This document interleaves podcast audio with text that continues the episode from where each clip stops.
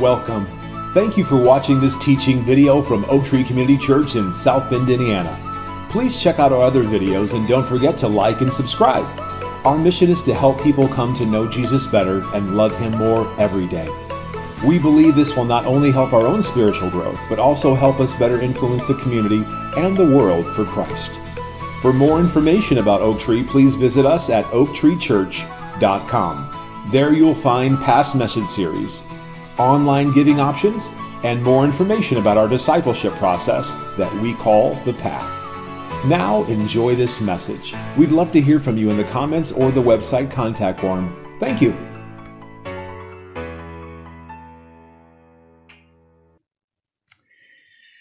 All right. So, as I mentioned, we're working through this series called We Believe.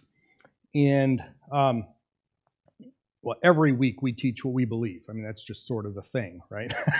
but this one is a little bit more systematic. It's a little bit more uh, uh, crafted or designed in such a way where we are exploring the major doctrines, the major topics that we found or that we find in the Bible.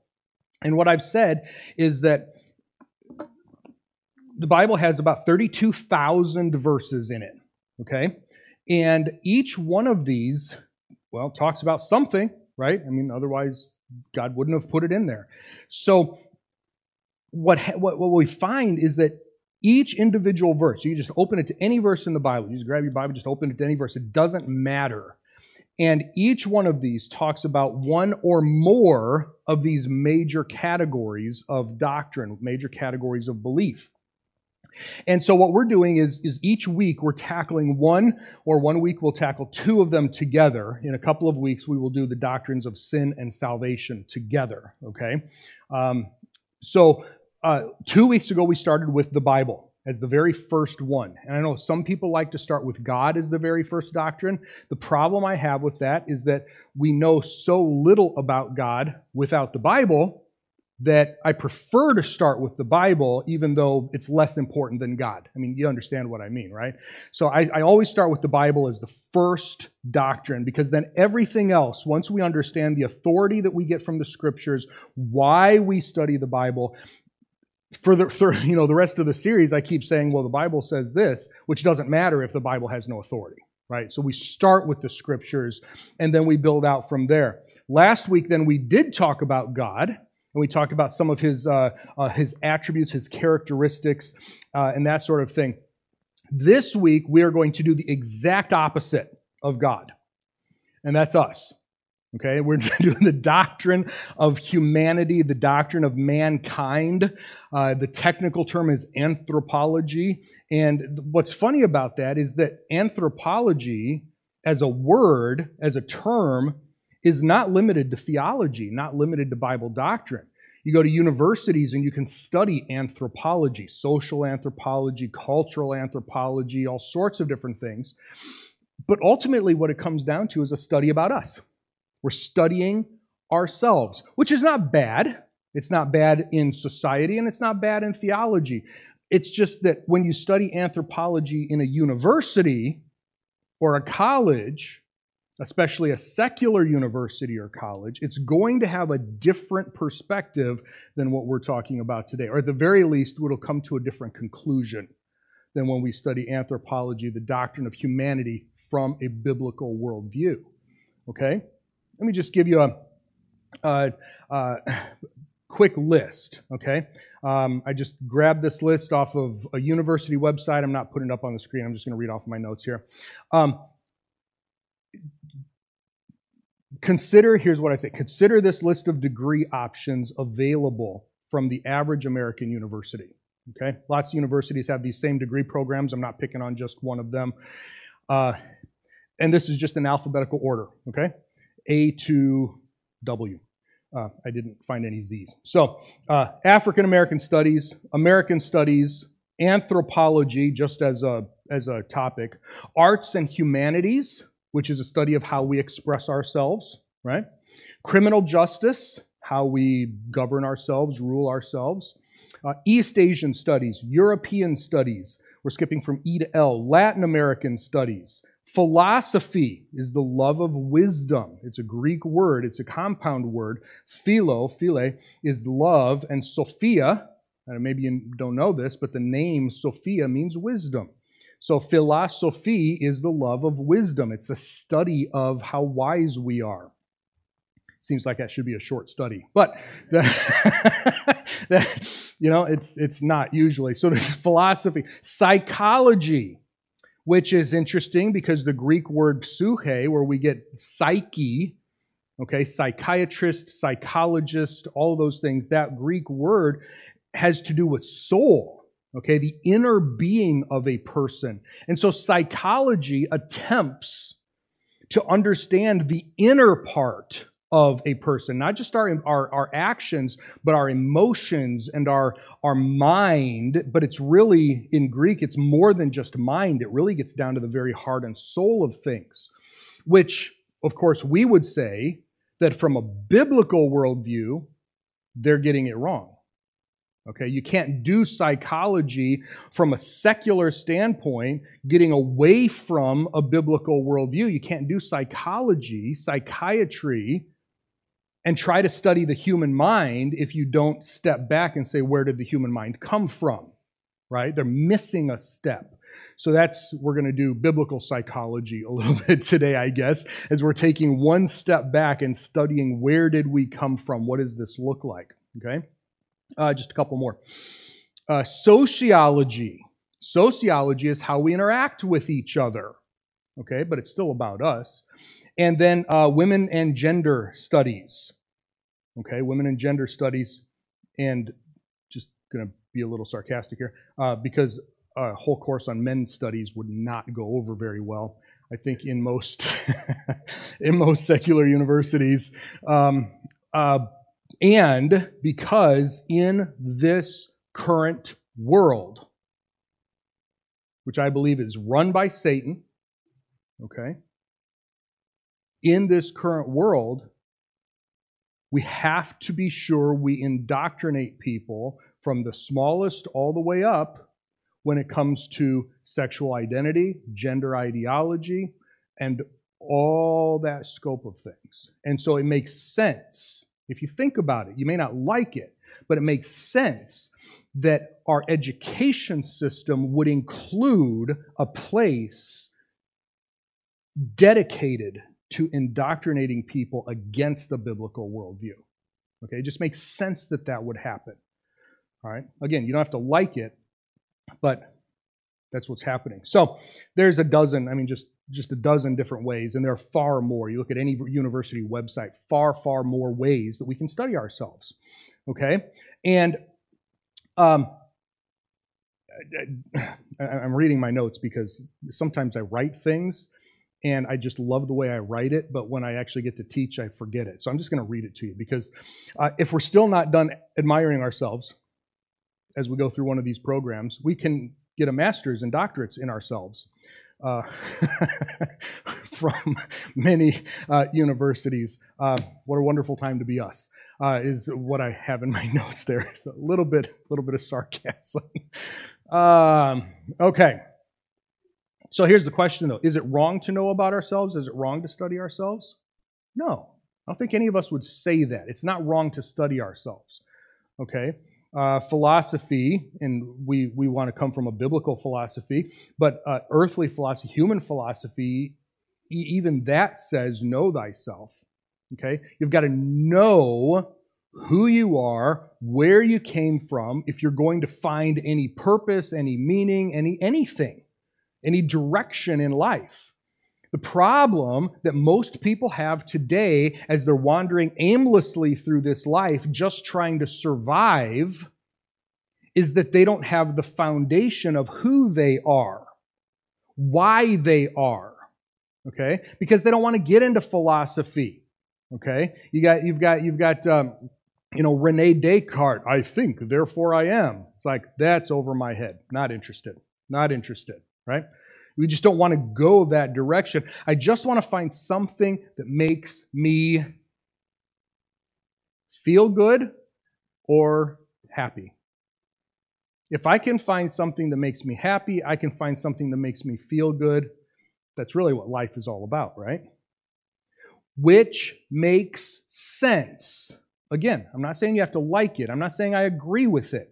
But logically, it makes sense because if from the very beginning of our education as we grow up, if we are being told that we are nothing more than cosmic accidents, we've just evolved to this level, okay, we're overgrown monkeys or we're overgrown protozoa or we're whatever we are, okay, and we accidentally, by time and random chance and mutation, we accidentally made it to the top of the food chain.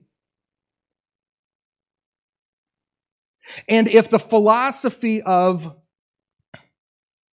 natural selection, if the philosophy of a winner takes all, dog eat dog, only the strong survive, if that's true, and that's what's being taught in schools all over the place and homes all over the place, if that's true, then murder is a good thing, not a bad thing. Because if I can be the one murdering then I'm making sure that I can, uh, the strong survive. And if you get murdered, sorry. If I have to step on, squash, knock out of the way anybody to get higher in my position at work, sorry. Only the strong survive. Survival of the fittest, natural selection. You were too weak, and I was able to knock you out. The society that we have today has been created by a worldview that says you're just an accident, your only purpose in life is to get ahead, and it doesn't matter who you knock out of the way to get there, and it doesn't matter how you knock them out of the way. That is the society, the society that we look at from a biblical world and say it is so wrong comes back to not just the doctrine of the Bible, not just the, even the doctrine of God, but it comes back to a biblical doctrine of humanity. Who are we? What are we? Why are we? And that sets the trajectory for everything else. Okay? So if you're trying to fight against an evolutionary worldview, if you're trying to understand, figure out why people at work do the things they do, it's not about work. It's about themselves, but in many cases, they don't know it. You're trying to look at the crime rate. How is it the people can feel so comfortable just killing one another, maiming one another, hurting one another? It's actually very, very logical. It makes a lot of sense if you're coming from a foundation or worldview that they're coming from. Okay? So it's not just enough to fight against the system, we have to fight against the foundation. That's one of the reasons that we're doing a series like We Believe so that we can make sure that we have our foundation strong because it affects every other part of our lives. Okay? So, that said, that said, we are going to spend most of our time in one passage today. Okay, and that's in Genesis chapter 1, and we're looking at three verses, verses 26, 27, and 28. If you have a printed Bible, it's probably on the first or second page, okay, depending on how many study notes you have at the bottom, pushing your verses off to other pages, right?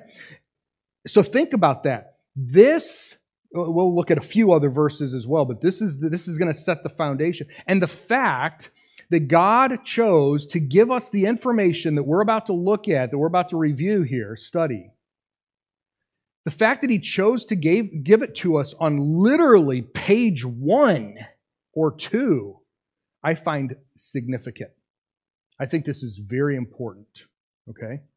So, Genesis chapter 1, verses 26, 27, and 28. Uh, we'll read it and then we'll just work through. I sort of have um, just sort of have an outline here. I just want to work through these verses and think through the, the, the detail that's actually given here. It's easy to gloss over a lot of stuff, okay? So um, I, I, want us to really spend some time thinking about this as we talk about, think about who we what are we. Verse 26, this is the end of the creation week. Okay, there are six days that are described in this chapter. The teens just a couple of months ago on Mother's Day did a great job. Uh, if uh, if you uh, were here, you remember the teens did a great job talking about uh, basically the whole, whole, survey of the whole Bible, starting with creation. They spent a lot of time on this section. And uh, so there are six days. God created everything, I believe, in six literal days. That's what we believe and teach here. Okay, we talked about that a little bit last week. And at the end of the creation week, the end of the creation process, we find these three verses. Then God said, Let us make humankind in our image, after our likeness, so they may rule over the fish of the sea and the birds of the air, over the cattle, over all the earth, and over the creatures that move on the earth. God created humankind in his own image. In the image of God, he created them, male and female, he created them. God blessed them and said to them, Be fruitful and multiply, fill the earth and subdue it. Rule over the fish of the sea and the birds of the air and every creature that moves on the ground. All right, here's where, here's what I want to answer this morning. Three key questions about humans. Three key questions, three foundational questions that we need to make sure we understand if we're going to be able to push back against the society that completely gets this wrong. Okay? Number one, what are we? what are we? Okay? Number two, what are we to do? There's an idea of purpose there. There's a, there's a reason we exist. And then number three, so what happened? What happened? Because from what I can tell, whatever it is that we're supposed to do, I don't think we're doing it well. Okay? Just I don't think we're doing it well. So something must have happened. All right? Each one of these has, uh, this is going to be more, I just tell you, especially if you're taking notes, you're going to love this because this is going to be more outlining than I normally do. Okay? So just, yay, right, all right. Four parts to the question, what are we? Four parts to the question, what are we? We are part of creation. We are designed by God. We are gendered. I didn't even know that was a verb until recently, but we can do that now. We are gendered, and I'm specifying male and female. And number four, we're God's representatives. That's what we are, and I get that from these verses. Number one, we are part of creation. The Hebrew word and you don't see it in English here, but the Hebrew word that is translated mankind or humankind or sometimes just man is Adam. Adam. Which means, okay, sometimes we joke about how creative we are with our naming, right? So we're going to do a series on the things that we believe, and we're going to entitle this series, We Believe. Woo, right? All right? The Hebrew word for humankind, mankind, or sometimes just man, is Adam. So, what do we call the first of these? Adam. Adam. Woo, real creative there, right? Just super creative. We're going to call him man. All right, good. All right, there it is. But it here's the thing. It comes from, it's a shortened version of a different Hebrew word with, it's the same thing with just a little ending on the end. It's Adamah, which means ground. So, really, what Adam means is dirt guy. Okay? If you know any Adams, you're going to have fun with this. All right? Uh, mud man. Mud man. All right? This is, so it's not just that we're super creative with names, it's like we're just going to call him dirt. Just that's his nickname, Dirt. Okay, Adamah means ground. We're going to shorten it, lop off the end, just call him Adam. Hey, Dirt. Okay? Have fun with this. If you know Adams, this is great. Okay? Uh, if you named your kid Adam, I'm sorry. No, just kidding. Uh, Irene, I'm looking at you. I know that's that's uh, no, that's good. I mean, Adam, first first man, right? The first created human, the one who set all of this in motion good and bad, right? Set all this in motion. He, we find in chapter 2 that God did not just speak him into existence, let there be mankind, but God actually formed him. Okay, if we scroll down just a little bit here, chapter 2, verse 7, we find that the Lord God formed the man from the soil of the Adamah, from the ground. Okay, God actually got his hands dirty, if I can put it that way, to create this thing. And he was called Adam. But Adam is more than just an individual person, Adam is all of mankind. We are all mudmen. Okay, not just the one guy, we're all. Adam is humankind, it's mankind. So it's not that God just, again, spoke us into existence. We are actually part of creation. Okay, we are part of this created thing. But that said, contrary to the current worldview, creation didn't make us. It's not just that we came out of creation accidentally, but God actually pulled us, formed us, made us out of already created material. He created the ground and then He made us. Okay, the ground didn't make us. Okay, this is not Mother Earth like uh, Philip talked about a few weeks ago in our previous series. This is not Mother Earth. Uh, this is God formed us, designed us, created us intentionally. Okay? Verse uh, back in verse 26, God did this with intention. God said, "Let us make Adam. Let us make humanity." This was intentional. And that brings us then to number 2 here, part of the what are we? This is we are designed, okay? We are part of creation, but we're not an accidental accidental part of creation. We are designed. There's intention there. There's two words here in verse 26 in our image, after our likeness. And this is a huge study. A lot of people have tried to explain this over the years. Uh, it's really hard, even though I just said that, it's really hard to find good resources, good books on this topic. I've looked, there are a few out there if I ever decide that I want to go after another doctorate, which if I do, somebody please shoot me, okay? uh, if I decide that I'm ever going to try to go after another doctorate, this is what I would like to do my dissertation on the image of God in humanity. The image of God in man. Because I think, number one, it's not studied well enough. There are not enough resources out there on it. And it affects so many moral areas, ethical areas, Okay, it affects counseling, it affects psychology, it affects uh, uh, slavery, human rights, abortion, euthanasia, all sorts of things, capital punishment, all tie back to the image of God. And I think that we do not understand it well enough. Okay? I, and and I've, I've been studying it for a long, long time, and I still do not understand it well enough. I'd love to do a really deep dig dive on this topic. And even if I never write another dissertation in my life, um, there is a book there somewhere. Okay, I'm just telling you. there is a book there somewhere. Uh, I have had the uh, the fortune to um, write a chapter for another book that's coming out. I don't know when um, on this topic, and uh, it was shortened down to be an article in this magazine. I'm going to put, I've only got one of these. I'm going to put it out there. You can look at it. This is called Ariel Magazine.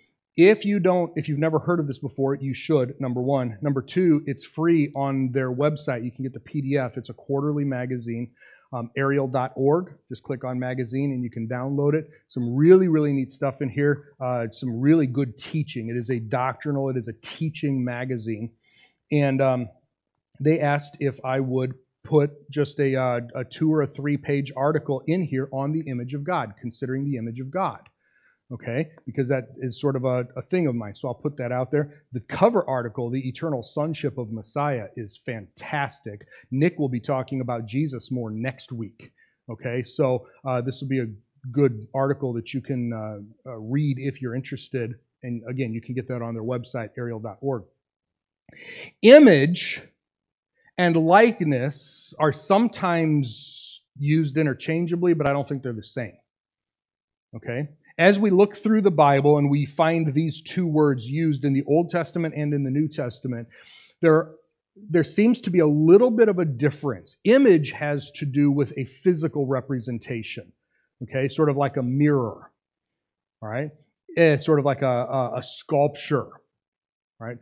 The reason, I believe, that God in the Ten Commandments, number two, says no images no graven images, no sculptured images trying to represent God, is because He's already made an image. It's us. We are the closest representation to God that even God could come up with. Okay? And that's saying something, right? We are supposed to, when the angels look at us, when unbelievers look at us, when other believers look at us, we are supposed to be so much like God that it's unmistakable. How are we doing? okay. And here's how I know that. Because according to Hebrews chapter 1, verse 3, the Son is the radiance of God's glory and the representation of his essence. Jesus is the perfect image of God. Okay? Here's why that's important. Because according to Romans chapter 8, verse 29, those whom God foreknew, he predestined to be conformed to the what? Image of his Son. Think about that.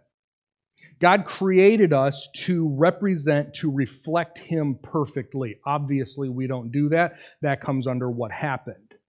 But Jesus does. Jesus is the perfect representation. He went so far as to tell his disciples in John chapter 14 if you've seen me, you've seen the Father. There is absolutely no difference. Now we talked about their difference as as uh, in their persons last week. We talked about their difference in their roles, but they are Father, Son, Spirit. We use the triangle often as a symbol for the Trinity. They are all God, exact in every way when it comes to their essence, to their character, to their nature, to everything. Where Jesus could say, If you've seen me, you've seen the Father. I am a direct, I am a perfect reflection of God. Everything that you see in me is what I want you to understand about God. And Paul says in Romans chapter 8, all right, here's your task. Here's what needs to happen with you. If you know Jesus as your Savior, your life is supposed to become as much like Jesus as possible. Why? Because Jesus is God, and God designed us to be His perfect reflection. And He says, only if you know Jesus as your Savior can you get back to what you were supposed to be. Isn't that interesting? Image has to do with a reflection, a visible representation of something or someone else. Likeness, not quite, not always visible, uh, it has to do with the level of similarity. And a lot of times this has to do with characteristics. Okay? So, uh, uh, for instance, um, in Ezekiel chapter 1, we find this word show up a lot because in Ezekiel chapter 1, Ezekiel, the prophet, is seeing a vision of heaven and he's like, okay, it's like this, it's like this, it had a likeness of this, it was a likeness of this. I know what I'm seeing, but there's absolutely no way for me to really put it into words exactly. So I'm going to tell you the likeness without telling you exactly the thing. Image would be exactly the thing. Likeness is the similarity that is not quite describable. Okay? So maybe the likeness that we have of God would be some of the attributes that God has that we get to share in love and mercy and grace and kindness and faithfulness and all of those things that we don't do perfectly, but at least we have the capability of doing them at some level because God does them perfectly. Okay? So we are designed by God. We're not accidents. We are designed, and He, in a sense, created us in such a way, like I said, that anybody, any animal, anything in all creation, angels, other people, whatever, are supposed to be able to look at you and see God. Okay? Husbands and wives, Ephesians chapter 5, You're supposed to love each other, treat each other in such a way that you are actually the closest thing to Jesus in this life for your spouse. The love that you have for each other, the way you treat each other, is like this is how Jesus would do it if he were my spouse. Okay, that's how it's supposed to be. How we're supposed to treat each other, serve each other, love each other, forgive each other, and we fail completely, right? All the time. But that is what God is calling us to be and to do. And so, when we come back here to Genesis chapter 1, we are designed by God. Number three, what are we? We are gendered. We are male and female. Now, this is really cool because verse 27 is, uh, you see, there's three lines there. And three lines, you'll notice it's not in paragraph form. It, it changes form, right, as you're working through there. Three lines, if you know anything about Hebrew poetry, three lines should make you jump up and go, ah, how cool is this? Okay? And since nobody's doing that, I'm assuming that you don't know where I'm going with this Hebrew poetry thing. Uh, Hebrew poetry, and we see this in, in like the Psalms and the Proverbs and lots of other places in the Old Testament. Hebrew poetry is based on usually a two line thing. Sometimes it's one line that repeats and just says it a different way. Sometimes it's one line that then the second line says the opposite. Uh, there's all sorts of different ways to do it, but it's usually based on two lines. Okay?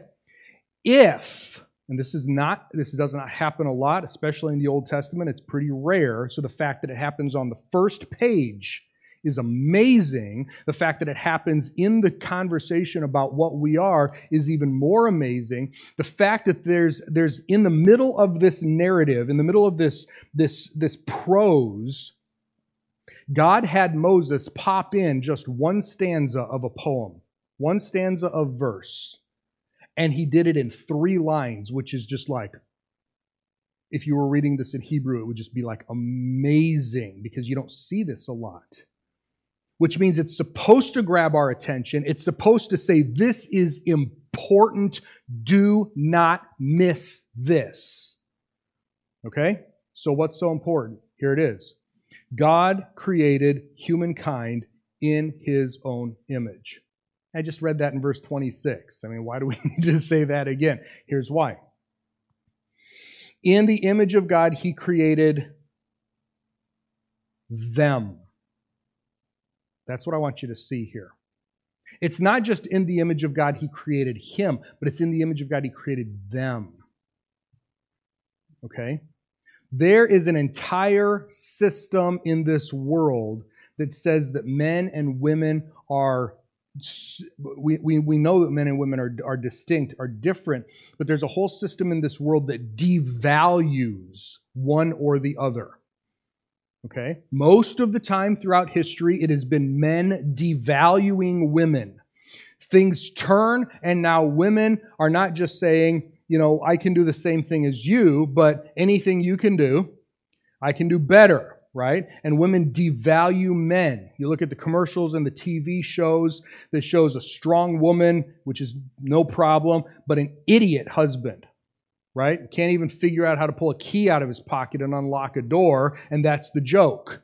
Okay, and you spend your entire uh, uh, entire TV show laughing about how much of an idiot the husband is. Okay, and it devalues masculinity and it devalues man. God created both in his image. There's nobody who's better, there's nobody who's worse when it comes to value and worth. We have different roles, we have different functions, but we do not have different values.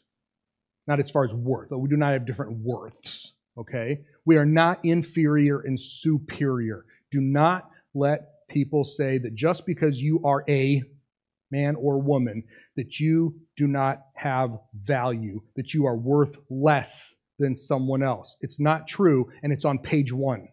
it's on page one.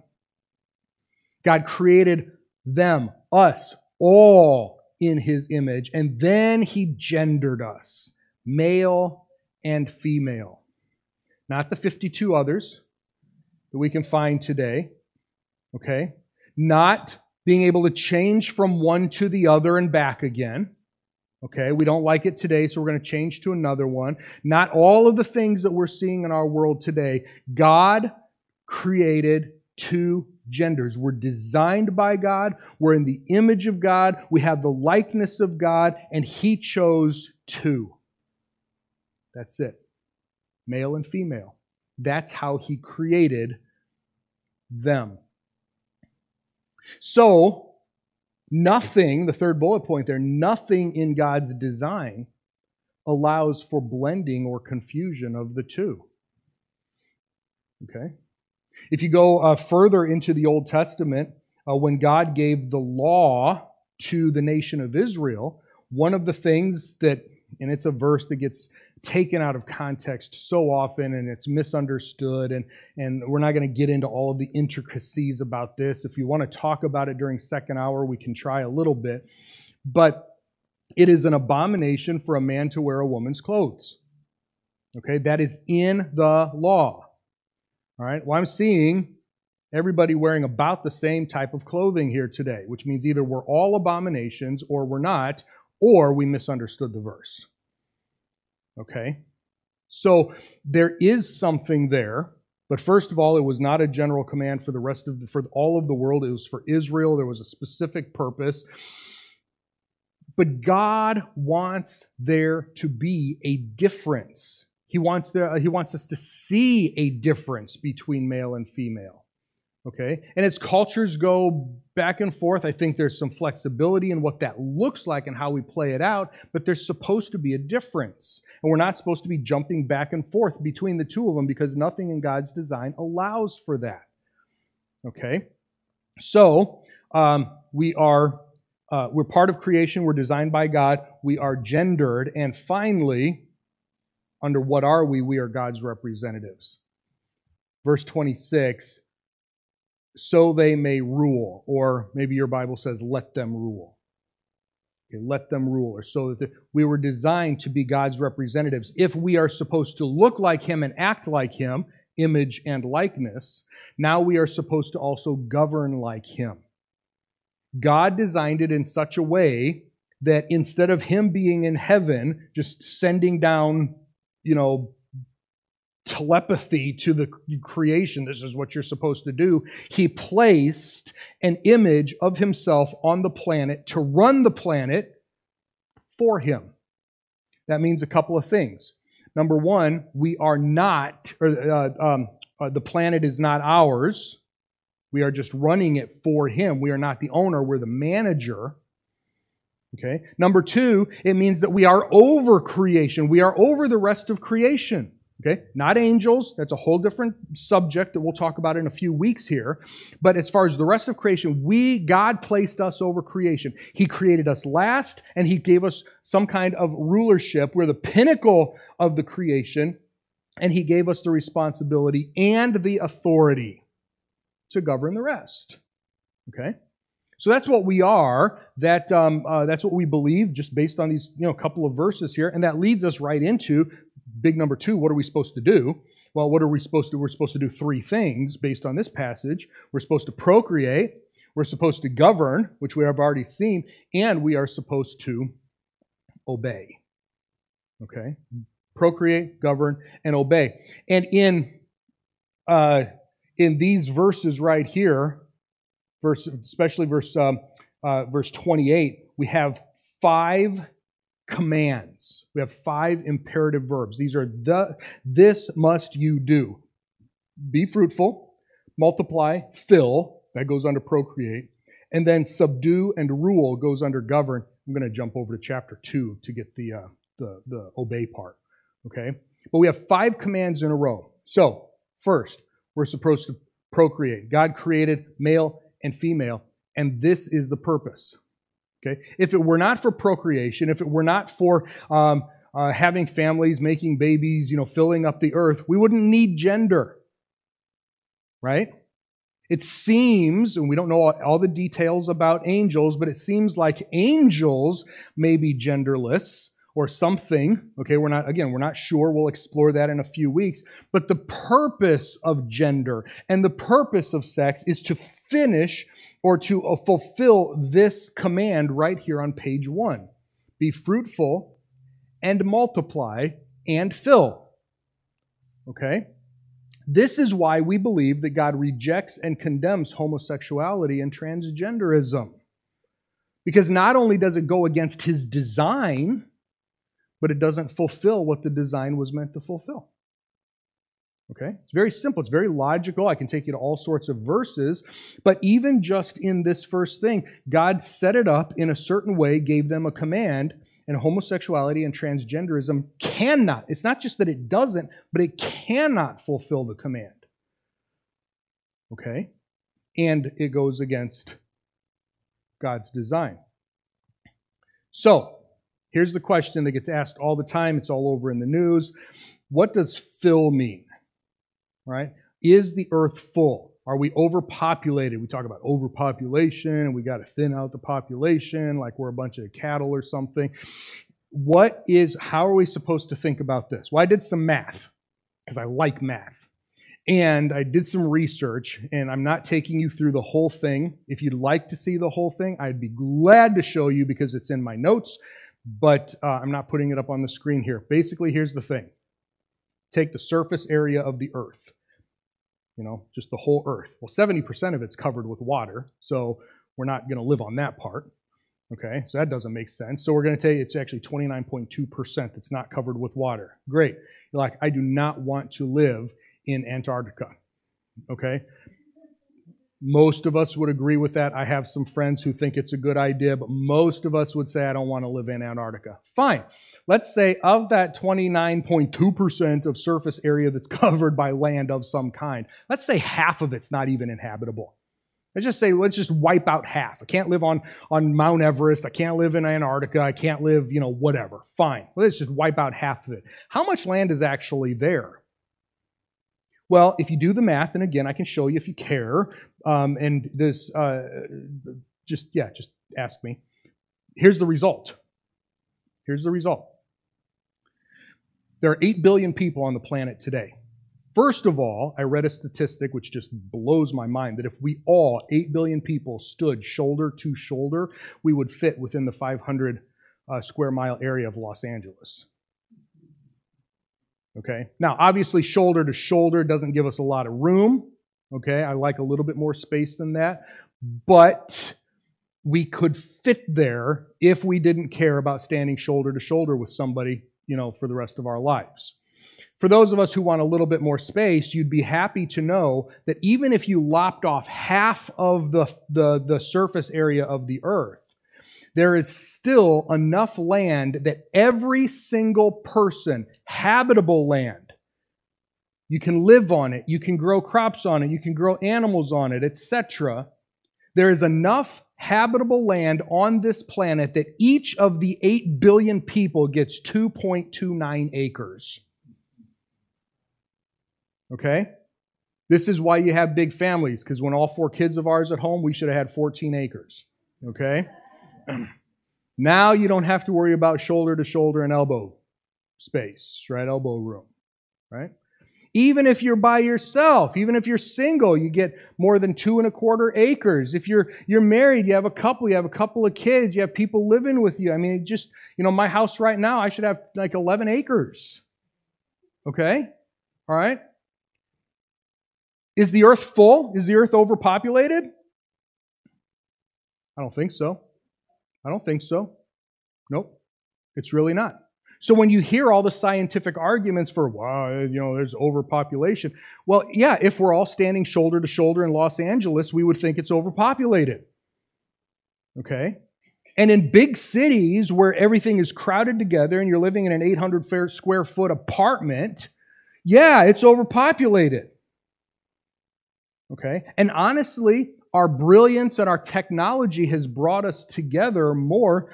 I mean, if you think even just 100 years ago, it'd be a whole lot easier to survive on two and a quarter acres by yourself. Okay? If you didn't need the electric lines, if you didn't need, you know, the cell towers, if you didn't need anything. Now, just telling you, I like the electric lines and the cell towers. And that's why I live on a third of an acre. And I have people on either side of me okay? Because you have the technology helps drive some of that. I'm just saying the earth is not full. The earth is not full to the point that uh, sometimes we think. However, 8 billion people, I think we've gotten pretty good at our job. Okay? And this is only 8 this is 8 billion people who are alive today. Think of how many billions of people have walked through this place over thousands of years. Okay? So, have we done a good job of filling the earth? I think yes. I don't think this is a command for each individual couple. In fact, we find this command only twice in Scripture once to Adam and Eve, and then once to Noah and his family after God wiped out everybody else. Okay, fill it back up, repopulate the earth. I think we've done a good job. Is it as good as we could have done? No, but I think we're full. Okay, not over full, not overpopulate. I think we have done our job in procreation. Okay? Which is interesting because right now in the United States, there is attrition. There are people dying at a faster rate than babies are being born. We are actually losing population just in the United States. Immigration is the only thing that's keeping that number higher. Do you know that? Daniel? Yeah.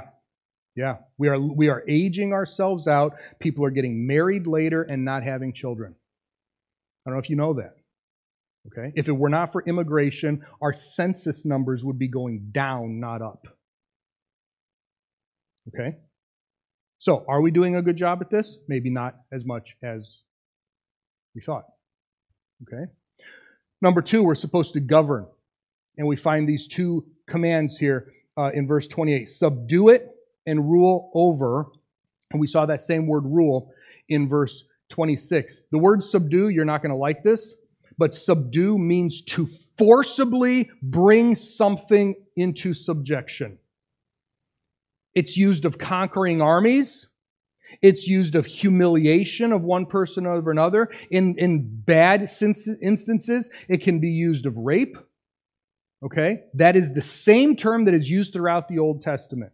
Now, should we be doing that to the planet? I don't think so. But God, this is the word He chose. He said, humans, take over. The earth was created for humans, not the other way around. And there are systems of thought, and there are there's world religions. Philip talked about some of these a few weeks ago. There are world religions, there are philosophies that say that humans are subject to the earth. We're not allowed to do this because the earth is going to get mad at us. We're not allowed to, uh, to, to use the natural resources. What are they there for if they're not for us? Okay, God put them there for us. Should we do it well? Yes. We're not the owner, we're just the manager. It's still God's creation. But God used this term specifically subdue it, bring creation under your rule. And then rule it. Rule means to tread on something, explore it, walk all over it. Okay? We are in single digits. You might find this interesting sometimes the question comes up how much of the ocean, how much of the, the 70% of the water all over the earth has been explored? Single digit percentages. Somewhere between 5 and 10% have we actually explored the oceans of this world. We have no idea what's down there. None. Which is sort of creepy on one hand and exciting on the other, right? Because sometimes you see stuff that comes up from the ocean floor. You're like, oh, you know, I'm not going down there. That's creepy, right? Single digits. But God said, tread on it, walk on it, go all over everything, plow it over. And again, in, in some contexts, beat it down.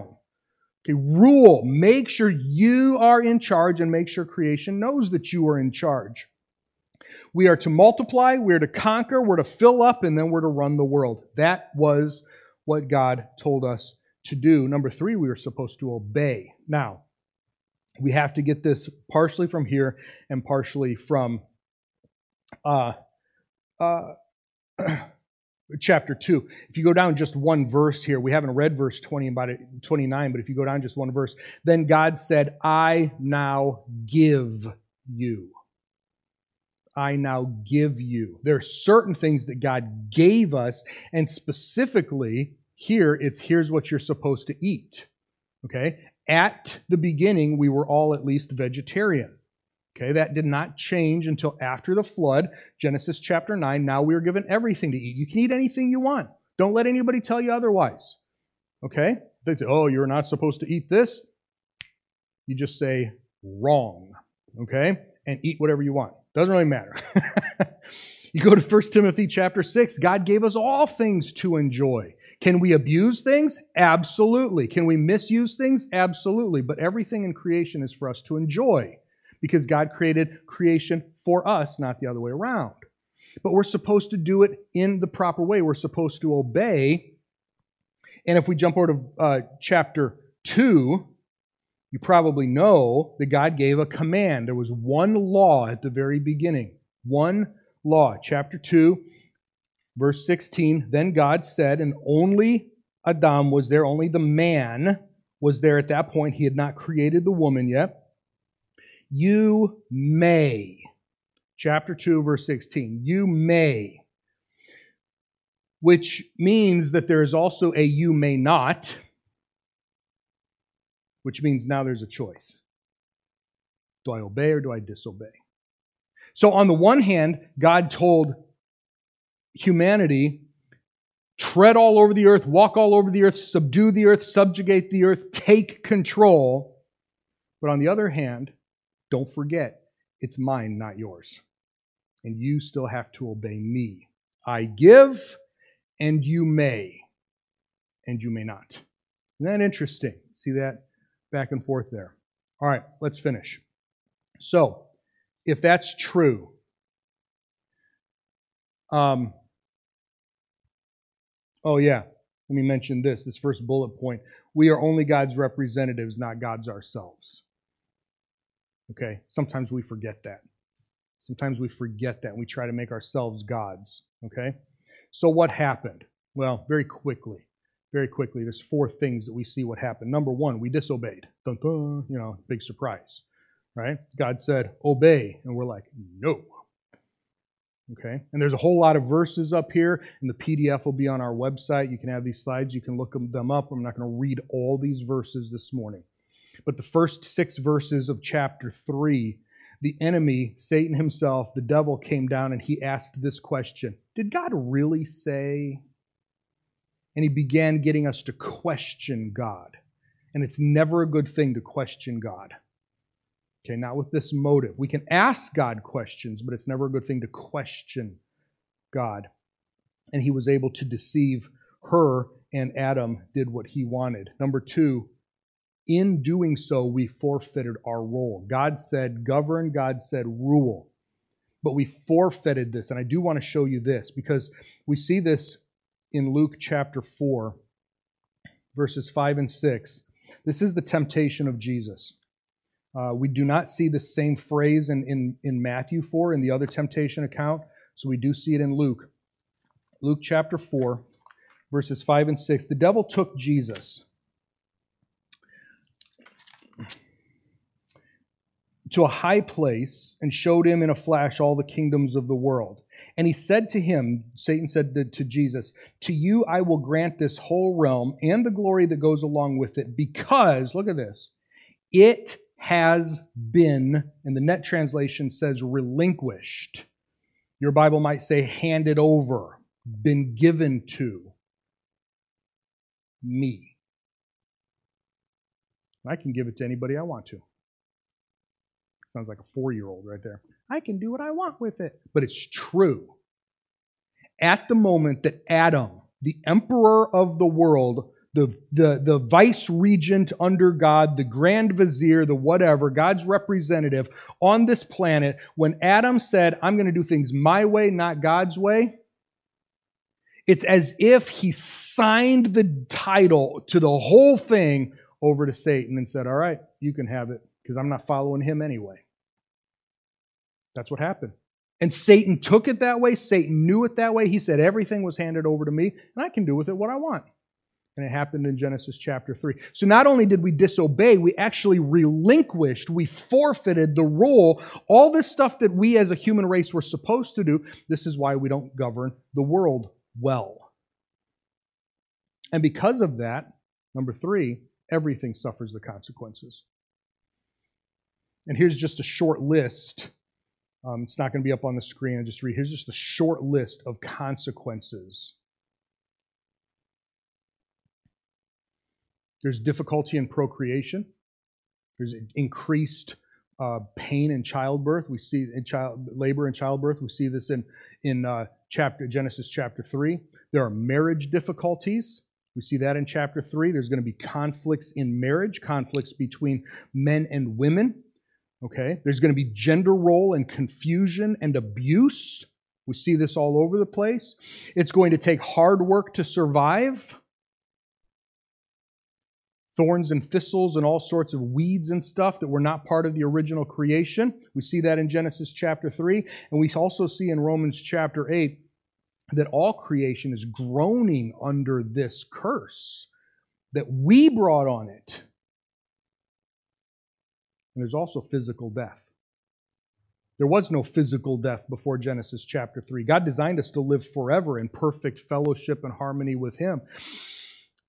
And he said, Because you disobeyed, because you did this, you will return to dust.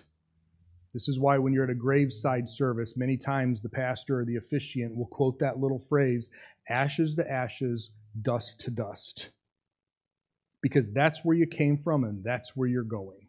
That was never intended to be that way. That was never the intention. Physical death is a part of that. And finally, we damaged our relationship with God. The very first thing that happened when Adam sinned is he ran and he hid. Then he started making excuses. He tried to cover himself up. He blamed God. He blamed his wife. I mean, in like a span of three verses, everything just fell apart. To the point where if it were not for God, if it were not for God stepping in, had God just stepped back and said, Well, you're on your own now, there'd be no hope. None. Romans 3 says that without God's intervention, no one looks for God. On our own, if it's just up to us, had God not done anything, we don't even look for God. We don't seek after God. But because He did, we do. We can look for Him. Romans chapter 3, verse 23 says we all fall short of God's perfect standard, God's glory. Okay, we have we have destroyed our relationship. The reality is we put ourselves into this position. We put ourselves into this position. We were the ones who sinned. And we haven't learned our lesson and we keep doing it. and if it were not for God, we would have no hope. None. Okay? But God said, here's the deal I will save you, but you got to do it my way. Here are my terms and conditions Jesus alone. Jesus alone.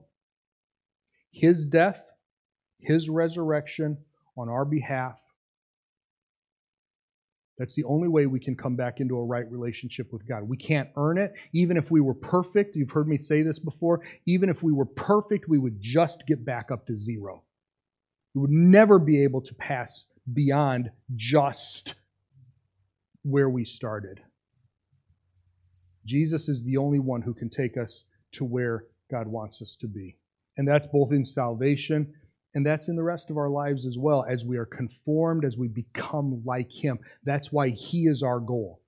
Church is not our goal. Bible memorization is not our goal. Singing is not our goal. Jesus is our goal.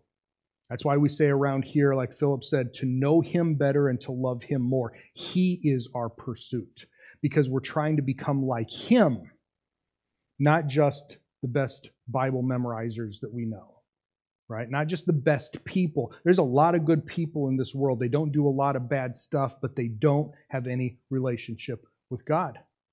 And none of it counts eternally. None of it. Doesn't matter. It's not just about being good. It's about being like Jesus. That's who we're supposed to be.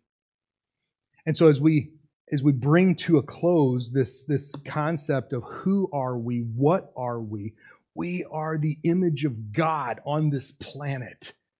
And we messed it up, but through Jesus, He's calling us back Jesus did not, or uh, God did not give up on the human race. He created us for something so much bigger. We don't even have to make it up. we just have to follow it. We just have to obey it. And fortunately, He's given us the scriptures, and He's given us church, and He's given us the Holy Spirit, and He's given us Jesus Himself to help us do that.